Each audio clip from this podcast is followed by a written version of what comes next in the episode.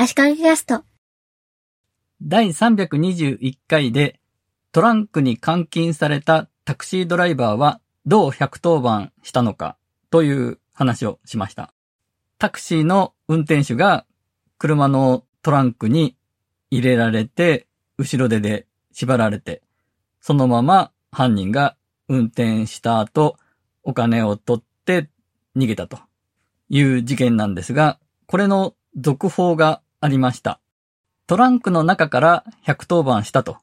私が見たニュースでは書いてあったんですが、それは違っていて、家族に LINE をしたらしいんですね。そして家族が110番したそうです。そして位置情報に関してですが、警察がどうやってタクシーの場所にたどり着いて、その運転手を助けられたかということなんですが、スマホにゼンリーという位置情報を確認するアプリが入っていたので、家族はゼンリーでその運転手の位置情報を常に見ることができたんですね。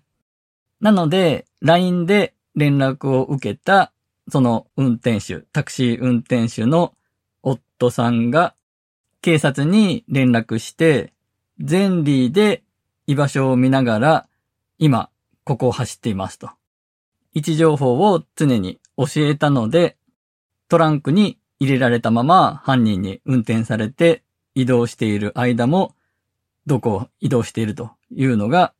分かったことで、すぐに警察が駆けつけることができたということのようです。なかなか未来感ある話ですよね。ドラマとか映画でありそうな話ですが、現実にこういうことが起こるんですね。ゼンリーのおかげで助かったと、タクシー運転手の人は言っているそうです。当時、気温も34度とかあって、トランクの中はすごく暑かったらしいので、早く見つけることができて、本当に良かったですね。ただ、タクシーの中で後ろ手に縛られて、どうやって LINE をしたかについては、全く触れられてないんですね。フジテレビ系の独自取材のようで、その被害に遭った女性運転手の LINE の画面とかも出てたんですが、肝心の後ろ手でどうやって LINE したのかについては全く聞かれていませんでした。ということは、後ろ手で縛られていたけど、まあ犯人の人も縛るプロでもないですし、暴れたら外れたとか、そういう単純な話なのかもしれないと思いました。ちなみに私は前回のこの話題のポッドキャストの時も、音声で Siri とか Google アシスタントで音声で操作したんじゃないかと予想しました。もしかして音声で操作して LINE したという可能性もゼロではないですが、だとしたらそこも結構ニュース性のある話題なので、何も書いてないということは多分何らかの方法で普通に指で操作したんだろうなと思います。また、この記事に関連して誰かが書いてくれてたんですが、やっぱりスマホから110番すると GPS の位置情報は警察に通知されるそうです。なので、トランクの中でスマホを操作できたんだったら、110番すれば、直接警察に状況を伝えられて、位置情報も伝えることができたんだと思います。まあ、それでも、110番するでもなく、家に電話をするでもなく、LINE を、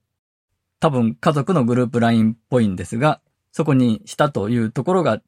面白いですよね。今回の場合、助けを求めてからも、どんどんトランクに乗せられていて、タクシーは動き続けているので、位置情報はどんどん変わっていくので、多分ずっと110番つなぎっぱなしだったら大丈夫なのかとは思いますが、ゼンリーで位置情報を常に終えたというのは、やっぱり良かったのかなと思いました。ちなみにゼンリーは若者向けな感じのアプリで、プルでお互いの位置を把握し合うとか、そういう用途に使われているようです。Google マップでも設定すれば家族とかカップル同士で位置情報を常に共有するようにもできるらしいです。ということで、今回は